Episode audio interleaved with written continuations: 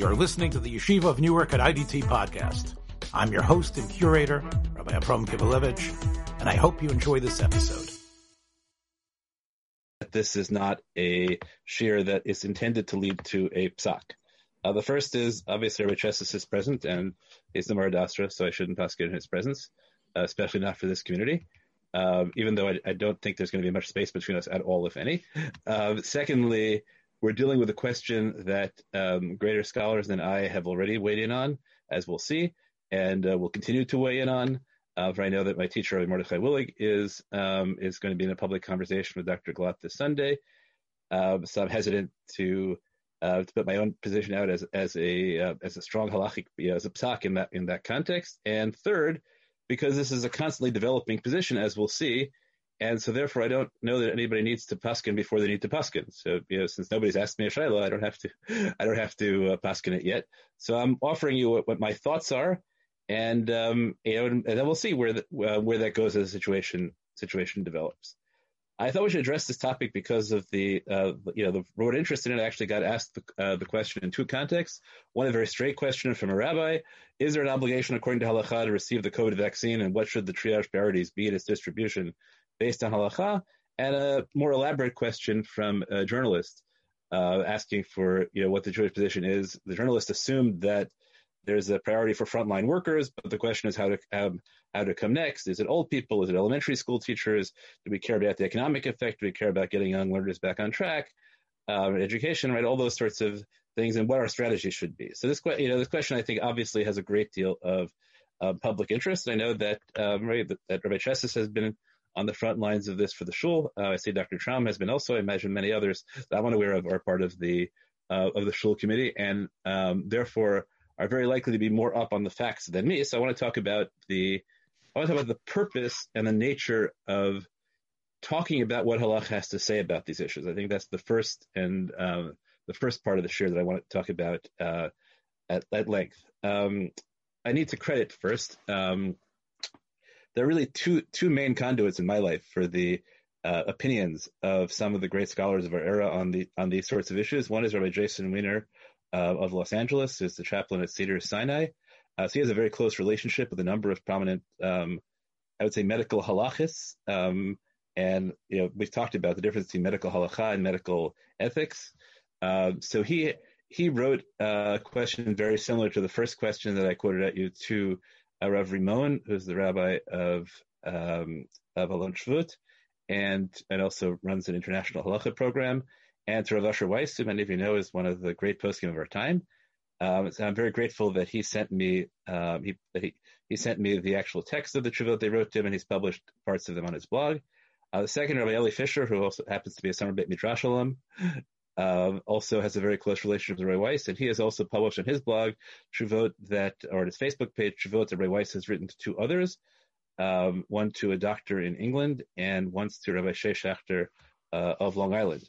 Uh, so all those are on. Are, I'll be sharing with you tonight, and I should credit Rabbi Weiner and Rabbi Fisher for being uh, for being those conduits in addition to their own um, estimable scholarship. Um, Rabbi Weiner uh, contributes a great deal on medical ethics um, specifically. Rabbi Fisher is, um, that contributes in other areas. Um, okay, so when Rabbi Weiner, Rabbi Weiner published Rabbi Weiss's initial response to the question, is there an obligation to take the COVID vaccine? So Rabbi Weiss's response was that he couldn't say there was an obligation. He would say, he could say that people certainly had permission to take it if they wanted to, and if their doctor told them that they uh, that they should. Um, Rabbi Weiner published a stronger position on his blog, uh, so he was challenged that um, by somebody who wrote in his Tshuva, Rav Shlita was explicit and thoughtful about risk benefit of the vaccine that relies on new technology and the lack of standard rigorous safety trials. How does that factor into your thinking? To which responds, well, that relates to the issue of how strongly we would encourage people to take it. I have spoken to him again since he wrote that Tshuva, and he tells me that he has spoken to, to experts who have made him feel much more comfortable with the safety of the vaccine and the rigorousness of the trials. Um, so I think the Weiss position right now would be that uh, many people are obligated to take the vaccine, um, but it shows you, you know, what what does it mean to paskin halacha on an issue which is so dependent upon factual analysis. Uh, Rabbi Weiss uh, has enormous contact with a great number of medical experts.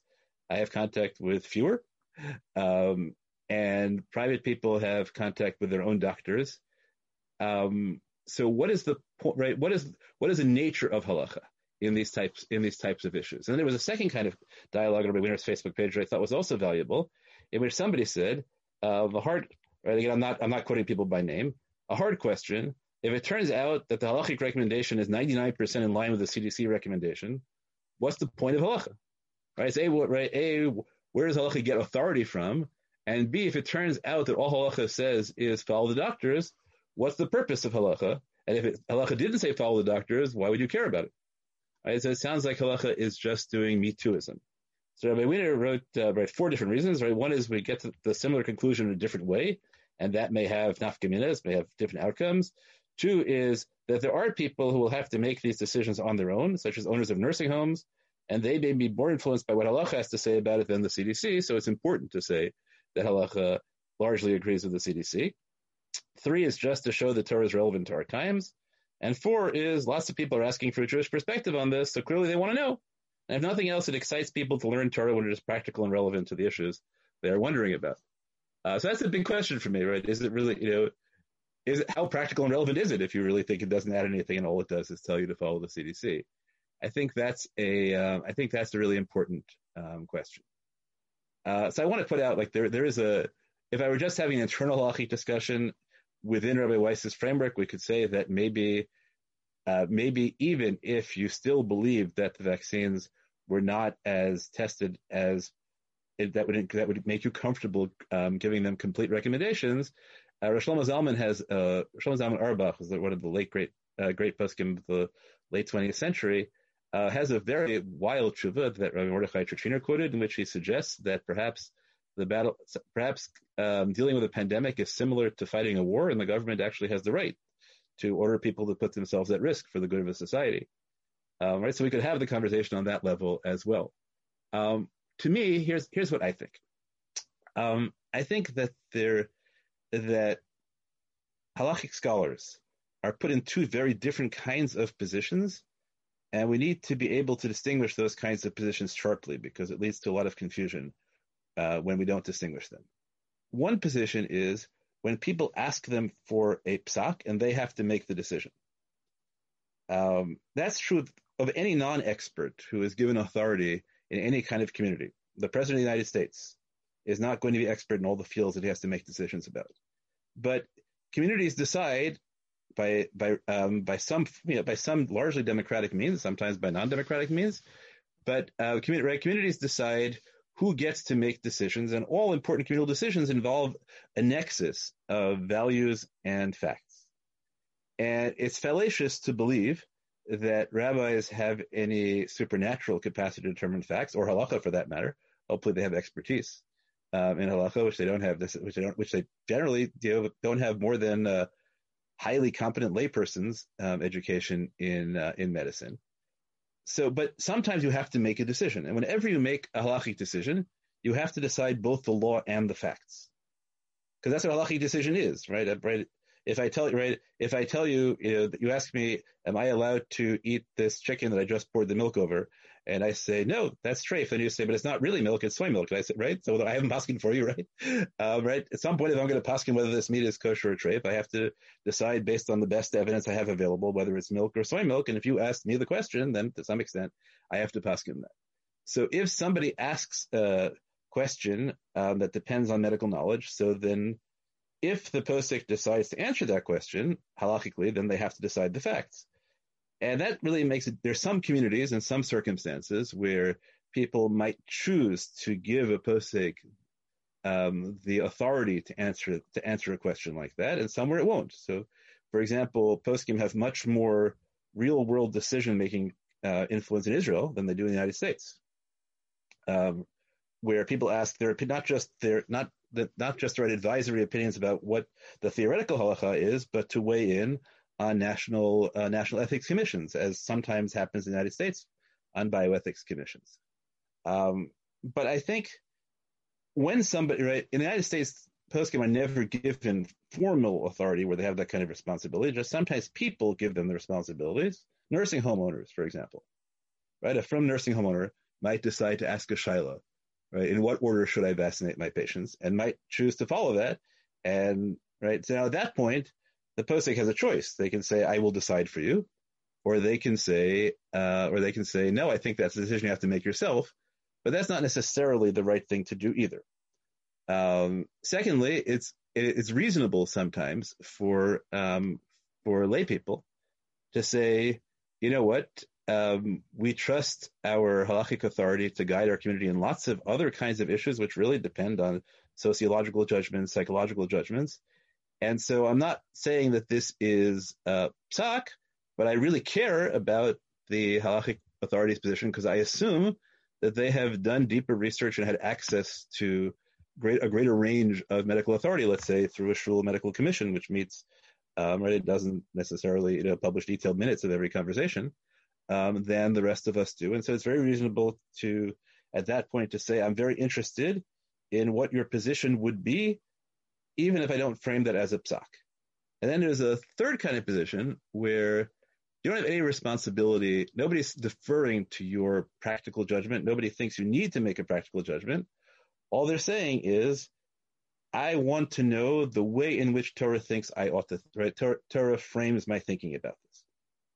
So my position, um, in terms of you know in my private life, uh, I think that the um, I think I, I, am convinced that the evidence that the vaccine is safe is you know is compelling. Uh, I would happily take the vaccine if it were offered to me. Uh, I have particular situations, right, in terms of family family issues like that, but that they all militate in terms of my taking it. If someone were to ask me for my psak, um, if someone asked me a shaila, should I take it? Then assuming that medical advice was in favor, I would say yes.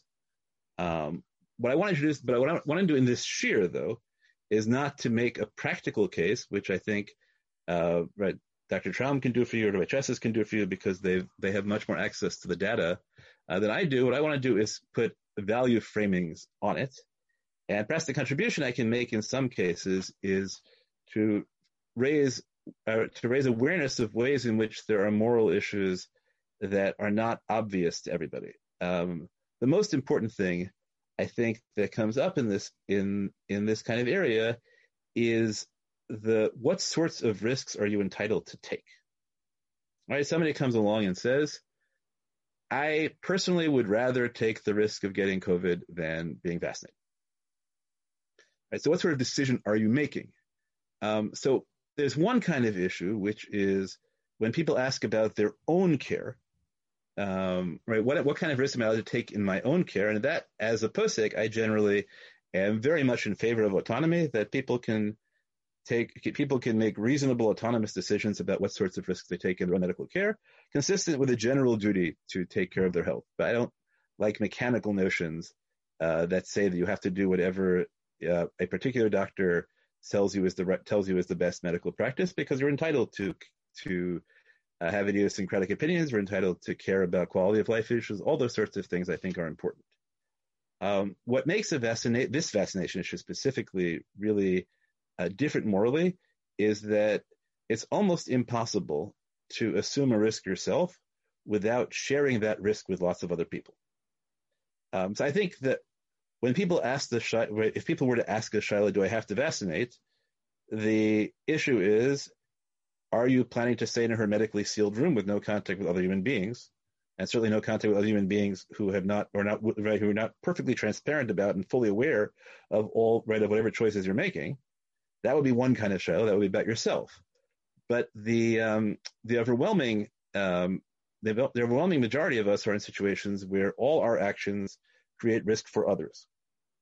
And the kind of risk you can assume for others is very different than the kind of risk you can assume for yourself. My argument is uh, that we derive from the um, from the halacha that you have to die rather than cause someone else's death. That the standard of risk for other people is much higher than the standard of risk for yourself, and that means um, I think also that um, you have to be much much more um, self conscious about the extent to which you might be manipulating facts in ways that uh, that agree with the decision you wanted to reach already, to reach previously. Um, and that's why I think you know I think that people are entitled on occasion to idiosyncratic positions, and even if that might take them to be at, uh, to take to take what are what what most doctors would tell them are inadvisable risks, but I think you have much much less right to do that when you're talking about other people's uh, other people's risk uh, risk frameworks. That's the first point. Uh, that's the first point I want to make. Um, okay, um, and yes, I think that's. Um, I think that there, you know, that really the the but my job um, here, where I, you know, where I am, where I am less interested in um, in reaching a decision than in creating a framework. What I'm trying to do is create that moral that moral framework. And so the first really important moral framework I want to say is that it's wrong to think about it as what sorts of risks am I willing to take because I think that is a much lower standard.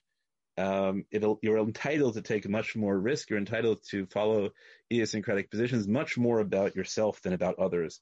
And it's really important to constantly stress that vaccination is a decision about the risk you're imposing on others as opposed to the risks you're assuming for yourself. And we'll see that reverberates through the other kinds of um, through the other kinds of shiloh. Okay, so Rav Rimon, um, answering the question of how we should how we should um, ah sorry second point I want to make second point I want to make uh, this to me is the foundation of all halachic uh, medical ethics um, is that we have a principle expressed partially in that rule you have to die before causing someone else's death, uh, but in other contexts as well, that we treat um, we treat all human lives as equal. Um, and that you know there are always there are always going to be um, cases around margins, uh, you know, people dying imminently, whatever it may be. But the basic rule in halacha is that all lives are equal. So, for example, questions come up both ways, right? You know, whether uh, some people think that, let's say, people in prison should be vaccinated last because they contribute less to society than, let's say, poets or uh, or engineers, whatever you happen to think is a is a is a category of great contribution to society. Uh, so I think that is absolutely uh, excluded halachically. Um, that you know, any any any choice in priorities which is framed as person X, person X's life is more valuable valuable than person Y's life intrinsically is a moral abomination and should be excluded. And that means you can't talk about who's older and younger, right? We have a general consensus that, right, that we don't care about how long the life will last within, again, with, with, with arguments about on, on the margins. But certainly if you're talking about somebody who will live a year versus somebody who's going to live 30 years, you can't make that decision. Uh, you can't make the decision on halachic grounds. I think that's a second really, right? And what people have done in the past, right? What sort of virtues they have uh, all that is halachically irrelevant on um, on issues like that. You might make pragmatic judgments as a community over which kind, uh, right? Giving this person, uh, giving this person the vaccine first is more likely to save more lives, but that's not the same thing as saying that one person's life is more valuable um, than another. Let's say there are there there are two kinds of arguments for giving uh, first responders. Um, they're giving first responders uh, the vaccines first. One is that first responders are constantly in situations where they impose risk on others not through their choice. And therefore, it is a social, it's a, a wise, pragmatic decision. More people will be saved if you give first responders the um, vaccinations than if you give artists, uh, you know, who paint in solitude 24 hour, 20, uh, 24, 24 seven will never, you know, will never come, only come in contact with a human being once when they get their mail through a slot. Um, that's a very plausible, uh, reasonable halachic argument. There's another kind of argument, which is that first responders are risking their lives and therefore they deserve to get the vaccination first. That I have a great deal of trouble with halachically the notion that right, we evaluate worth and we evaluate worth on this narrow scale and we create a kind of reward punishment axis. Uh, I have a great deal of difficulty um, justifying that in a Torah framework. There's an intermediate category, which is that first responders are more likely to risk their lives if they know that the right that they will receive that they that they'll receive vaccination first, and that I think is already is a is a deeply um, I'm deeply ambivalent about that kind of argument. I think you have to make it very, you have to make it very carefully because it has it it has grave moral risks in the society. That was the second point uh, I want to make that everything has to start on the premise that all human lives are um, are equal. Uh, all human lives have some form of uh, infinite value, um, and that you have to be careful when you make a decision uh, that you're not um, pushing aside one life for the sake of another. Right? That's the language of the Mishnah in Oholot is ein dochin nefesh nefesh. You can't push aside one nefesh for the sake of another, and you have to be very careful that you're never saying that on a right that in terms of what I believe is its absolute value, the continuation of this life is more valuable than the, than the continuation of that life. Okay, that's moral principle um, number two. Okay, so Rav Rimon, in um, responding in responding to uh, Weiner's question, uh, framed like the, the priority question interested him was the following. Uh, right, if you have the source sheet, we're on page two now. Uh, Rimon, um, and just the key is that everything in asterisk, everything in italics is me, uh, everything else is uh, is from someone else. So Rimon frames it this way: um, my English translation assuming that the vaccine will be equally effective for everybody, right? So we're not dealing, we're going to bracket all the pragmatic questions over, right, you know, over how, how, how the vac, how vaccinations effectiveness is, is, is, um, affected by, uh, right, by other kinds, other kinds of conditions, by age, um, social, right, social circumstances, all those sorts of things, assuming that everything else is equal.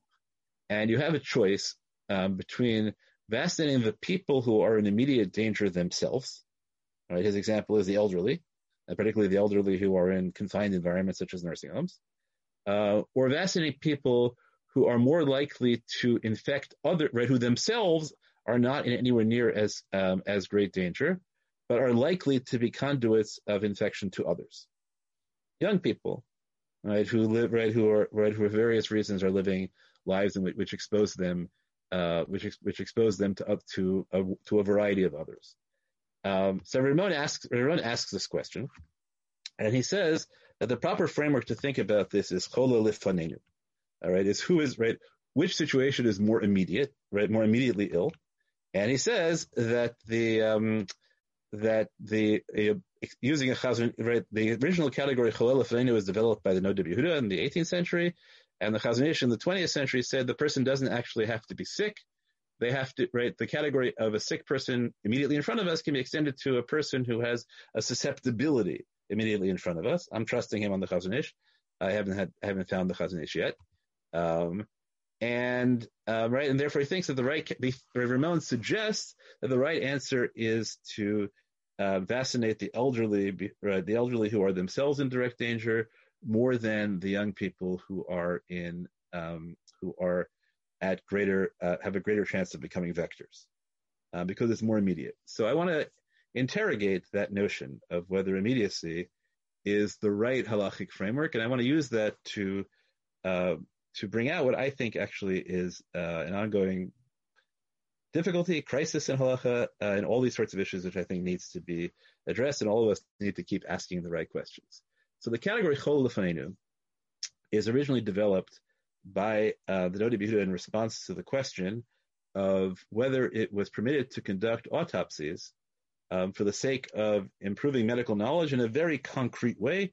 Right, there was a particular kind of surgery that was um, in constant improvement as a result of as a, result, as a result of autopsies.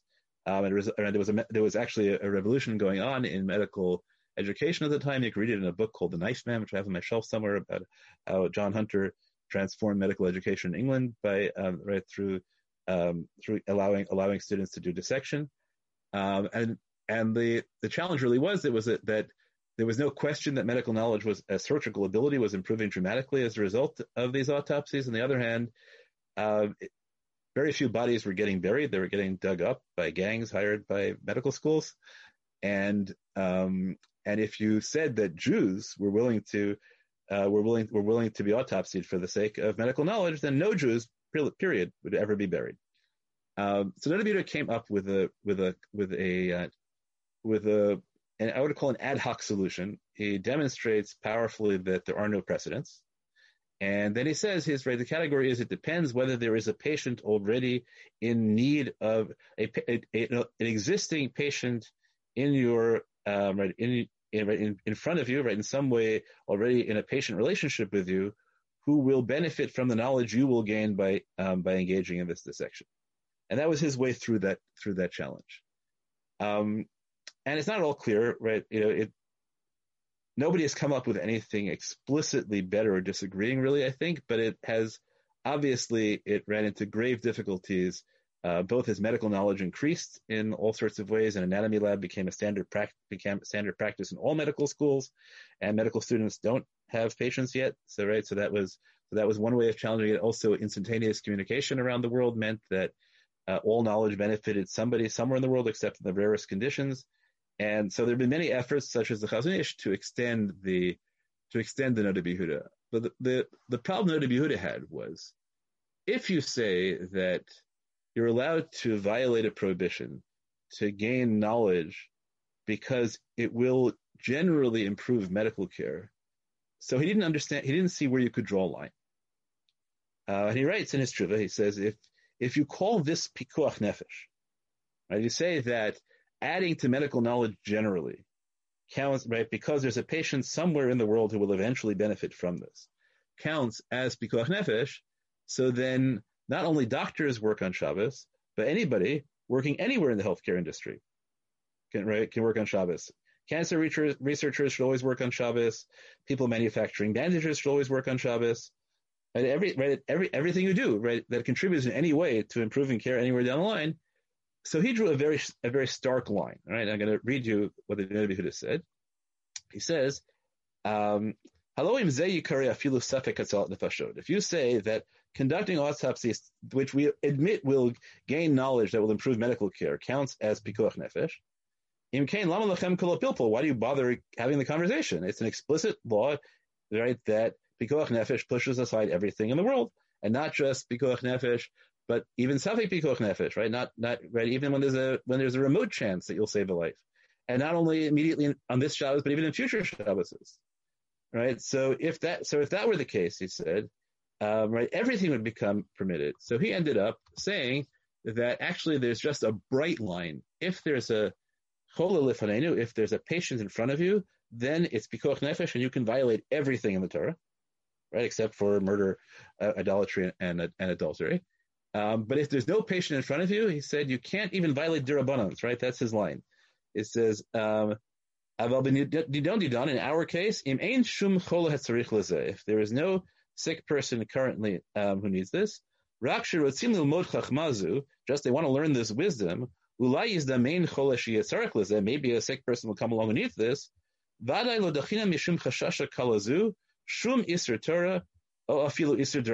don't push aside for this, for this light concern, any biblical prohibition, not even a rabbinic prohibition. Because if you call this concern safek nefashot, then all medical all medical professions, right, grinding the medications and right and, and um, cooking the medications and preparing right, sharpening the knife, right, to bleed people, all those will be permitted on Shabbat. Shema yizdamen hayom right? Because anything you do might become necessary. So this is a straitjacket that uh, halacha has been in which Poskim have spent 200 years. It's, it, was, it was a brilliant, at the time, I think a very valuable uh, straitjacket, but Poskim have been trying to figure a way around it for 200 years because that bright line is very hard to sustain intuitively. We understand the challenge, right? And I, I can say, say I got shilas about whether people could go to work uh, early in the uh, early in the pandemic period. Um, let's say uh, you have people I tried whether people could sew masks on Shabbos. Uh, I got whether people could go to work in government offices that were um, right that were um, preparing uh, right that that were you know that were engaged in trying to uh, to maximize um, and and maximize the efficiency of distribution of PPEs, um, right? Those sorts of questions, and some of them were some of them I thought you could be matir some things, and some of them I thought not. Um, and it was very challenging because, you know, to, you know, because you don't really think that it should be everything is permitted or nothing. And yet that's the framework the Noda B'Yehuda uh, gave us. So we'll see how that plays out in some of the halachic questions that uh, come up with us, right? Is there, right? So, every, um, so Rimon said that was the right standard. Uh, and I'm not sure that was the right standard even in the Noda B'Yehuda categories, uh, because that assumes that the person you're focusing on is the person in front of you. But actually, when you're talking about vaccination, you're not, right? You never, the, the person, the people you care about really are not the people in front of you, right? There's always much more risk to the other people around you, right? Just right. If you get sick, then you might infect lots of other people, and they might be more susceptible than you. So the notion that we prioritize the people who are nobody's sick, right? We're, all, we're only talking about preventive measures, right? The whole point of vaccination is nobody's sick yet. So I wonder whether it's not a category error to even try and introduce the notion of immediacy as opposed to thinking about long-term social prospects as well. So my instinct um, would be not to use Rav Rimon's um, categorization at all. Uh, Rav Rimon said, and I, am the same issue that you know that he's writing this under the pressure of circumstances, and I, I don't know if on reflection, uh, if on reflection that would be the right um, that would be the right framework to use. Um, but the right what Rimon's doing um, is trying to say like, the way to think about this is pikuach nefesh.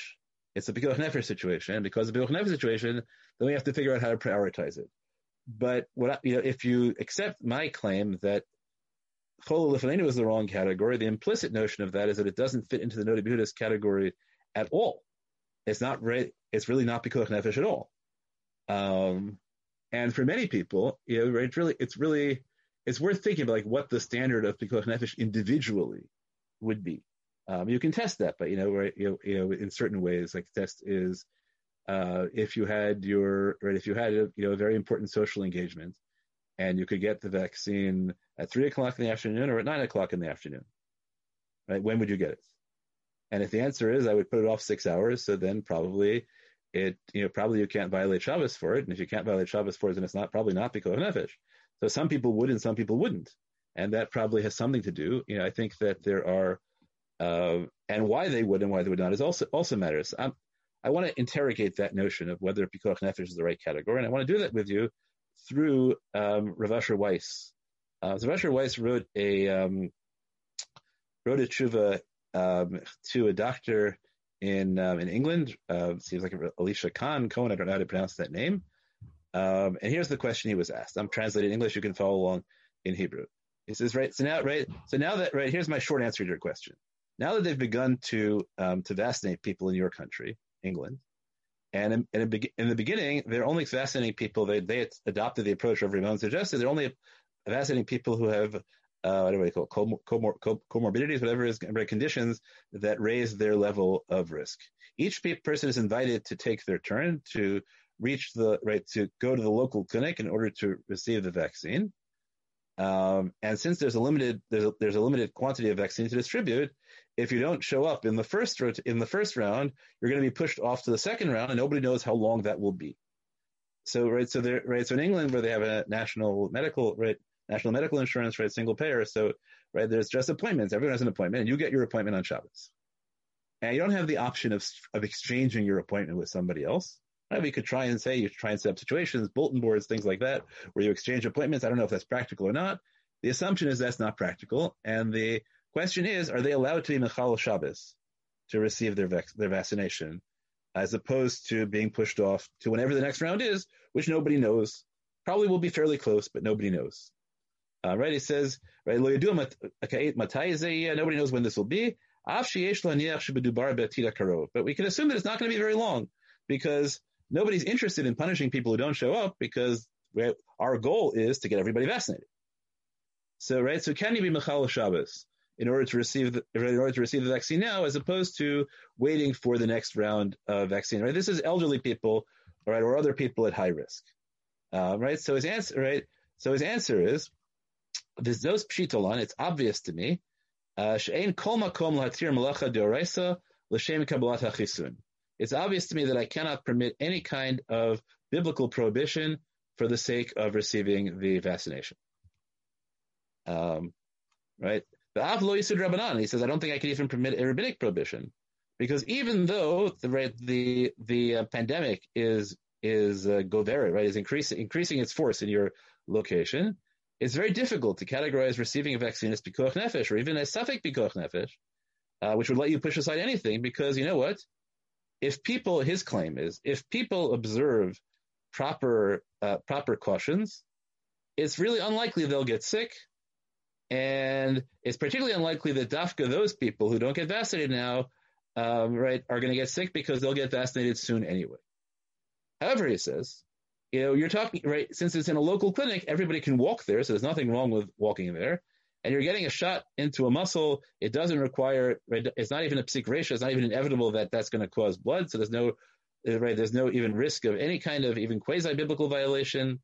Um, the only issue, the only issue is that there's going to be a non-Jew there, uh, right, a presumptive non-Jew there who's going to, uh, right, who's going to write write down that you received your vaccination, and that's really for the government's sake and not for your sake. And therefore, he says, you know what? I think you can go get the vaccination on Shabbos because I don't have, I don't see any reason, um, I don't see a reason, I, I, don't see any real violation that you're committing. So you can see what he's doing, right? What he says is, I can't call it Pikuach Nefesh because I call it Pikuach Nefesh. I don't know what the boundary is. But you asked me a specific question, and I'm going to give you an answer that lets you do what I think the right thing is, um, without setting any kind of precedent that goes um, that goes beyond that. Uh, well, the interesting quest thing is that um, a different question was sent to him by Rabbi Shea Shachter, and his right, the, and his and Rabbi Shachter, the um, the right, the question is as follows.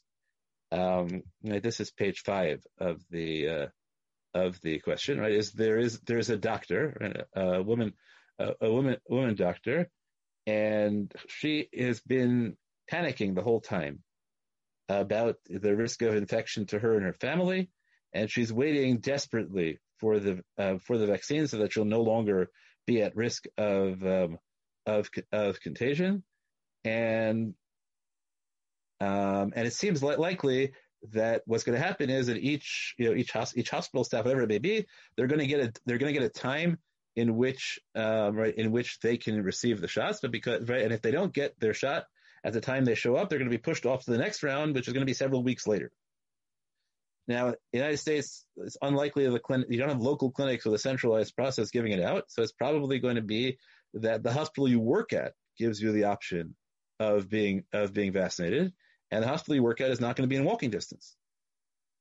So the question is, can this doctor on Long Island, uh, on, can this doctor on Long Island go in on Shabbos to receive all right, to receive her um, her vaccine shot, as opposed to getting it several weeks later in the next round. So here's what he says: I've already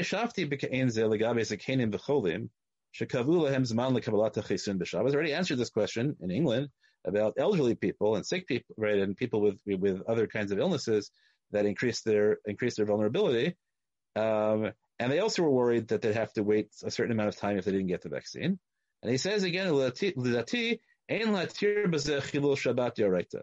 I can't allow violating a biblical prohibition because it's really hard to see accepting the vaccine as pikuach nefesh that pushes aside Shabbos. After all, right, this doctor has done her work for, for many months and hasn't gotten and hasn't it hasn't become infected.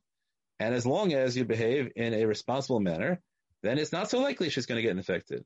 And even though in Pikuach Nefesh we don't follow the rov, and even though, even when there's multiple sfekot, right, multiple de- multiple improbabilities, we generally uh, violate Shabbat for Pikuach Nefesh. It's still hard to call to figure out what the boundaries of that are, and it can't be infinite. I already explained that not that it's not true that any slight faint doubt uh, can risk allows Chilul Shabbos. Okay, so now it sounds like she can't go. But then he says an astounding thing. He says, Ach mikol makom, we're on page six now, it, but nonetheless it seems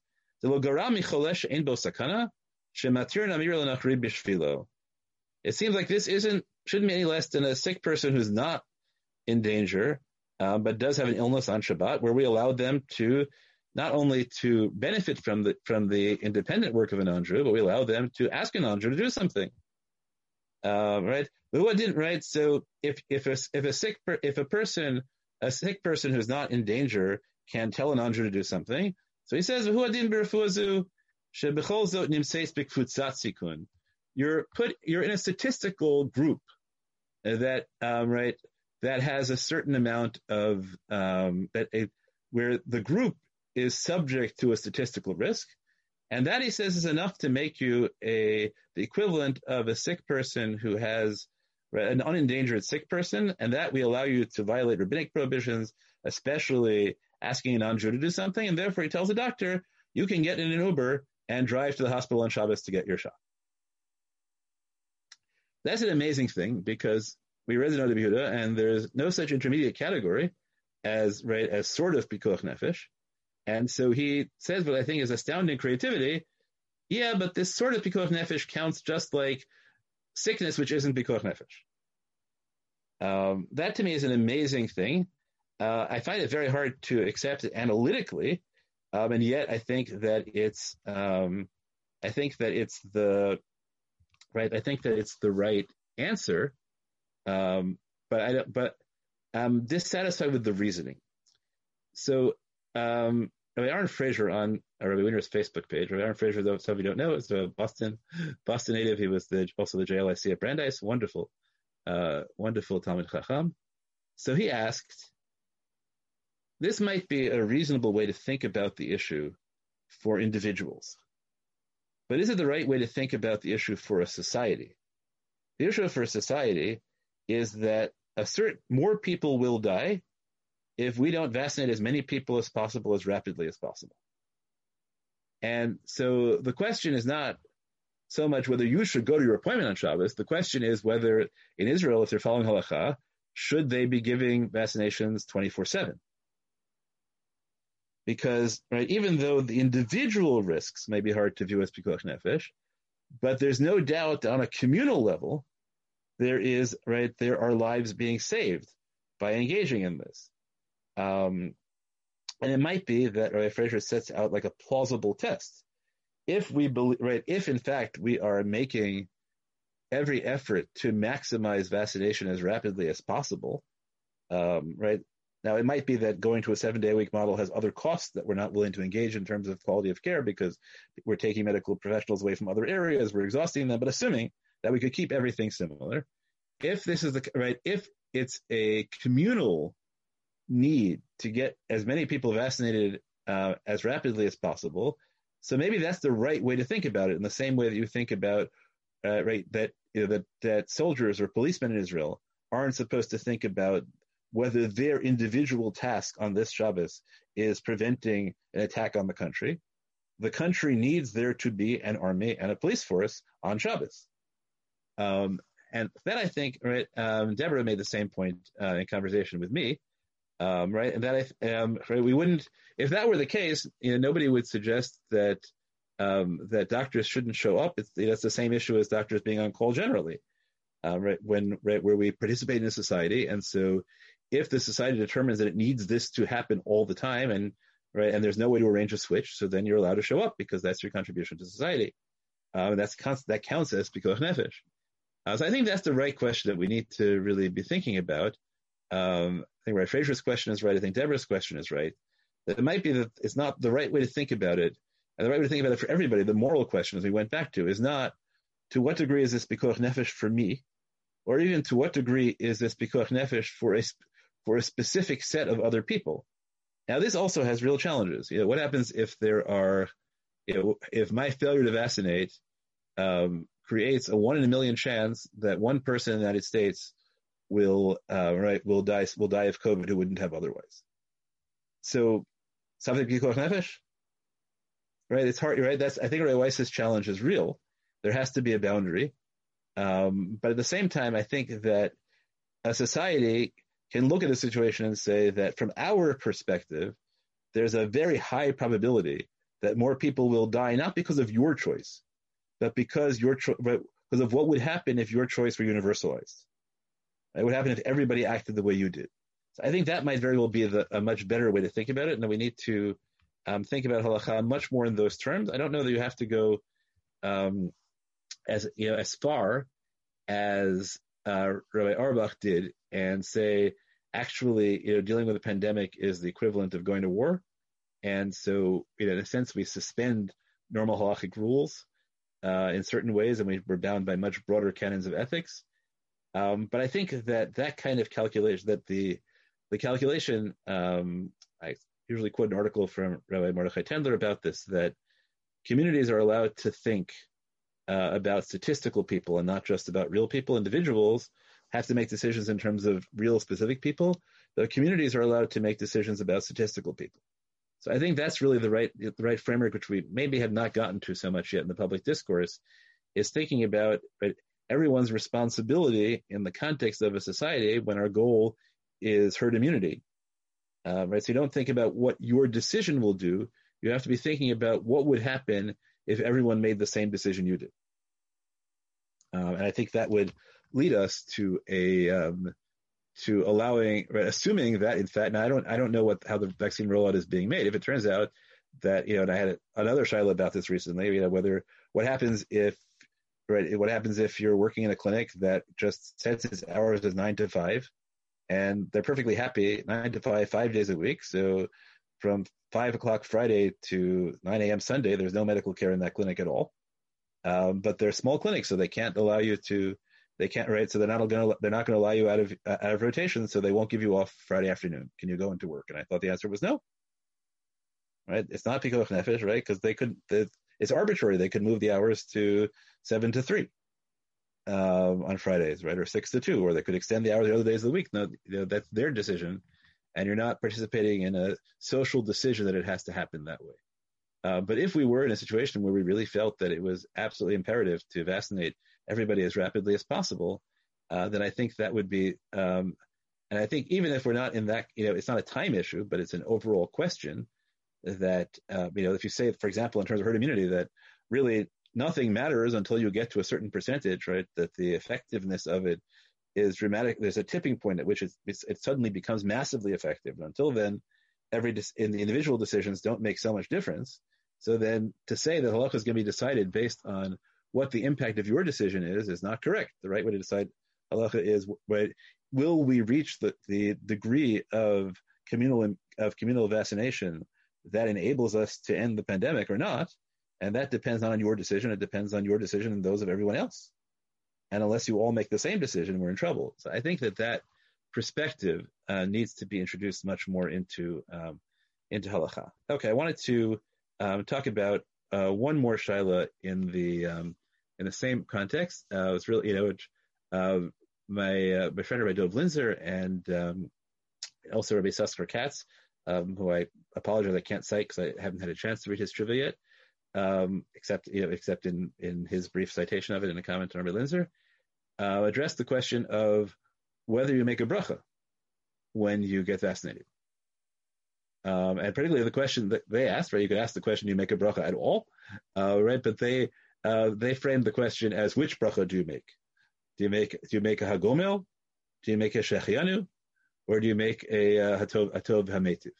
Um, and so a big part of it, right, was Rabbi, so Rav Linzer uh, initially said that he thought you should make hatov hametiv and not hagomel because he didn't think that essentially, right? You can look at it, right, and see whether I'm calculating, but essentially it was having the same problem as Rabbi Weiss. Do we really think that you have been in Pikuach Nefesh? Um, and the answer is no, probably not. Um, so he, Rabbi Linzer writes as an addendum that after, after, he wrote this, that he heard from many uh, people like the person asking the question that Rashachter forwarded, which is right that that uh, medical personnel really felt that they had right that vaccination would be a moment of a moment of freedom. Uh, so religious said, you know, that he, he also the reason he also seemed to, to push against Hagomel is that he has a he, he believes in very narrow categories of uh, of, of Hagomel as opposed to any risk you've been in, although he acknowledges that that's not necessarily the best outlet. So here I want to make one other point, which I think is really uh, is really very crucial and relates to all the things Rabbi Weiss said as well. And I think that it's a reframing that would that would I think yield um, a, a, different halachic discussion, and I think perhaps a more productive one. Rabbi Weiss makes the claim continually that the basis of his psak is that if you engage in proper precautions, you're not likely to um, you're not likely to uh, right to get ill yourself. I don't know that he's right about that in terms of medical professionals. But I think that that's a factual claim. Is that I'm not. It's not my job to make that. I think it's a. I think that it's uh, it's a somewhat questionable practical claim. All right, I'll leave it at I'll leave I'll leave it at that. But that's not really the the issue for for me, for those of us who are not medical professionals. It's a right. It, the real question is not is not we we we. We could avoid pikuach nefesh on the whole by staying home, uh, right? By only right, which you know, in large measure my family has done. Right, we stay right, we stay home absolutely. We don't stay in contact with anybody who hasn't. We're not we're not in contact with anybody who hasn't positively quarantined themselves and gotten a positive test. We have all our groceries delivered. Uh, right, right, right. We try to do everything we can to avoid any kind of contact. Um, so really, what's going on in um, in the question of priorities of vaccination is not so much there's a group of people, or here's the way I would frame it. There's a group of people who have no choice. Society gives them no choice, but to put themselves in positions that risk themselves and others constantly. Of which there's, you know, the medical professionals are the obvious, uh, of the obvious case like that, but other people like that, um, people, right, clerks in grocery stores, Uber drivers, right, right, all sorts of people who have no choice, um, right. We've decided socially, right, that they are essential services, and at the same, right, and those in providing those essential services, they put themselves and others at risk. So I think those are the people who need to be prioritized because they don't, because for them, there's no choice about being. That's what I think is the right category of chol. If anyone is, if there were one, they're the people who have no choice but to be in situations where they risk themselves and others. Then, for most of the rest of us, and in varying degrees, depending on our economic circumstances, on our other responsibilities, uh, what we're really making, what we're really talking about is, do we get to live something resembling a normal life? All right. In order to live something resembling, right, the, we have to be vaccinated in order to live something resembling a normal life. Otherwise, we have to be hermits. Uh, and that I think is really the way the question needs to be uh, needs to be framed.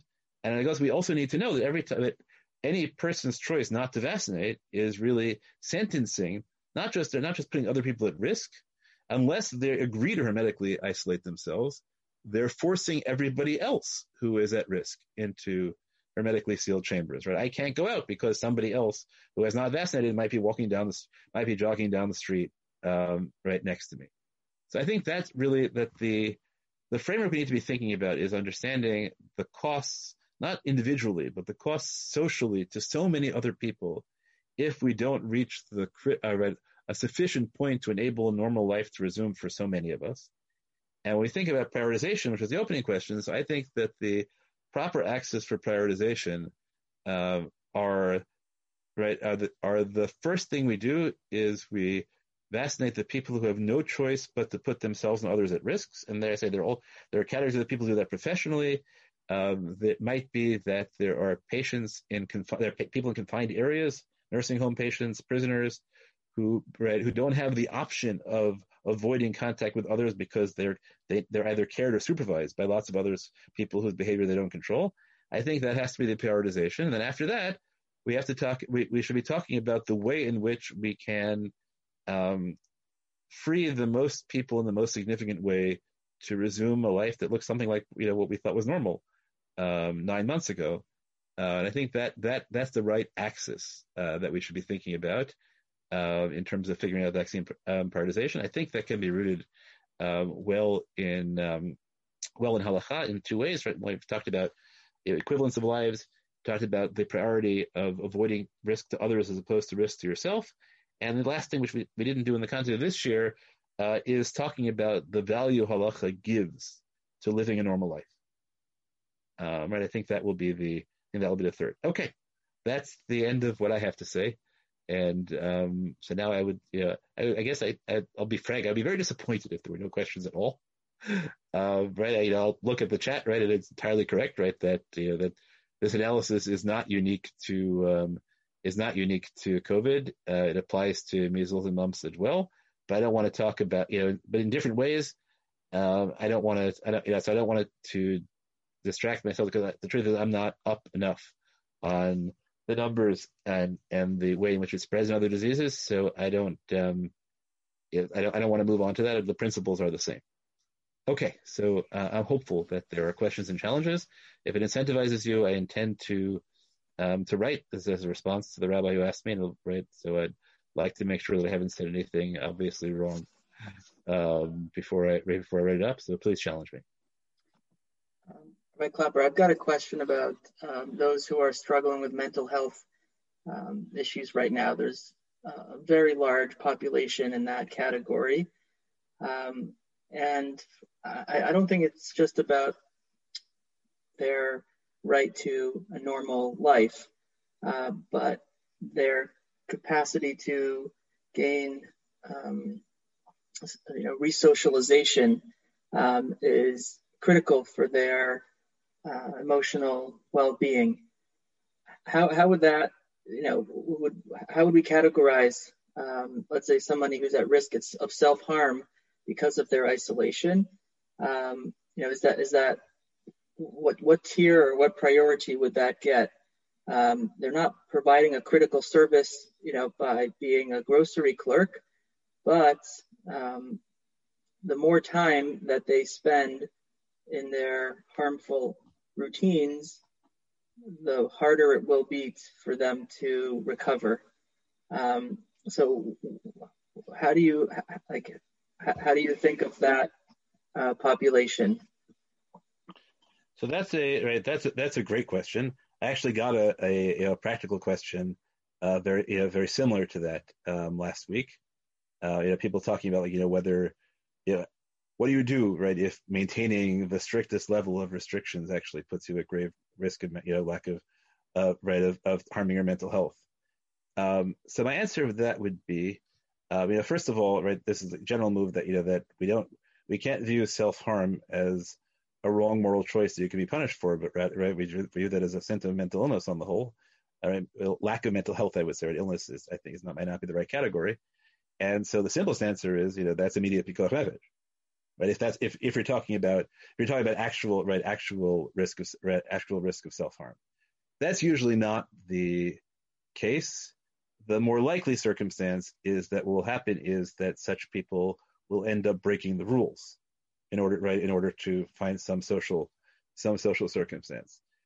So I think that you know that you know that when that is something that is you know extraordinarily hard to overcome, which I you know where you you know that you view those people as also in situations where they have no choice really, but to put themselves and others at risk.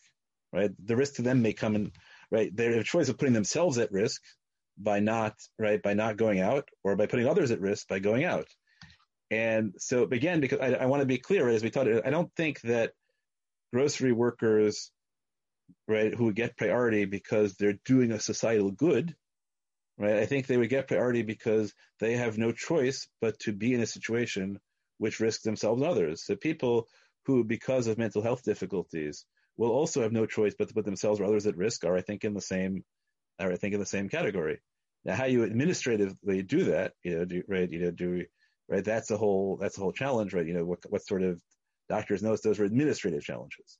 But on a moral level, I think that's the basic framework, right? Is you know that if there's no possibility and right and we can't view it as a moral failing that you won't be able to put yourself that you, you'll be able to avoid putting yourself in a situation which will endanger yourself or others so then you need to go up above those of us who make that choice however painful it is for us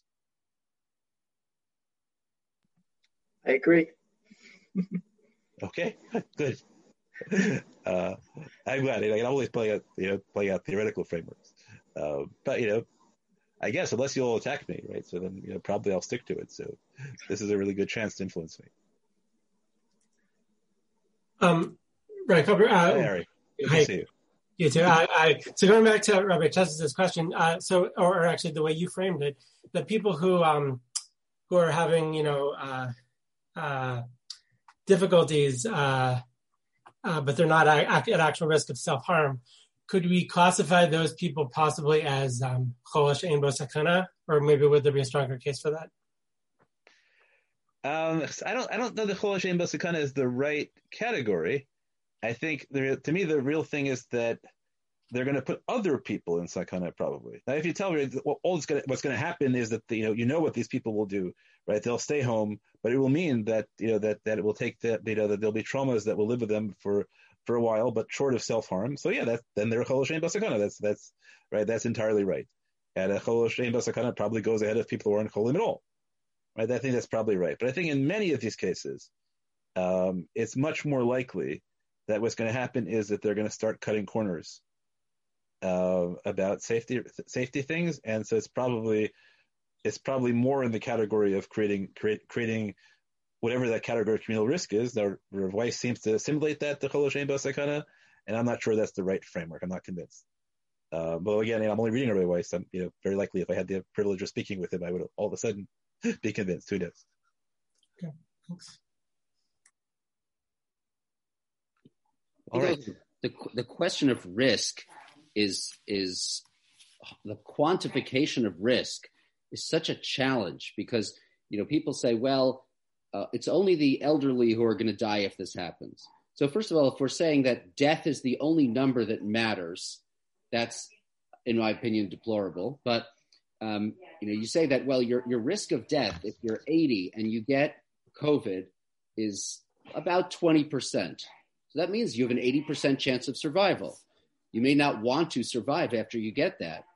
I mean, as as again, as unpleasant as that sounds, that and if you're 70, I think your mortality rate is about 10 percent.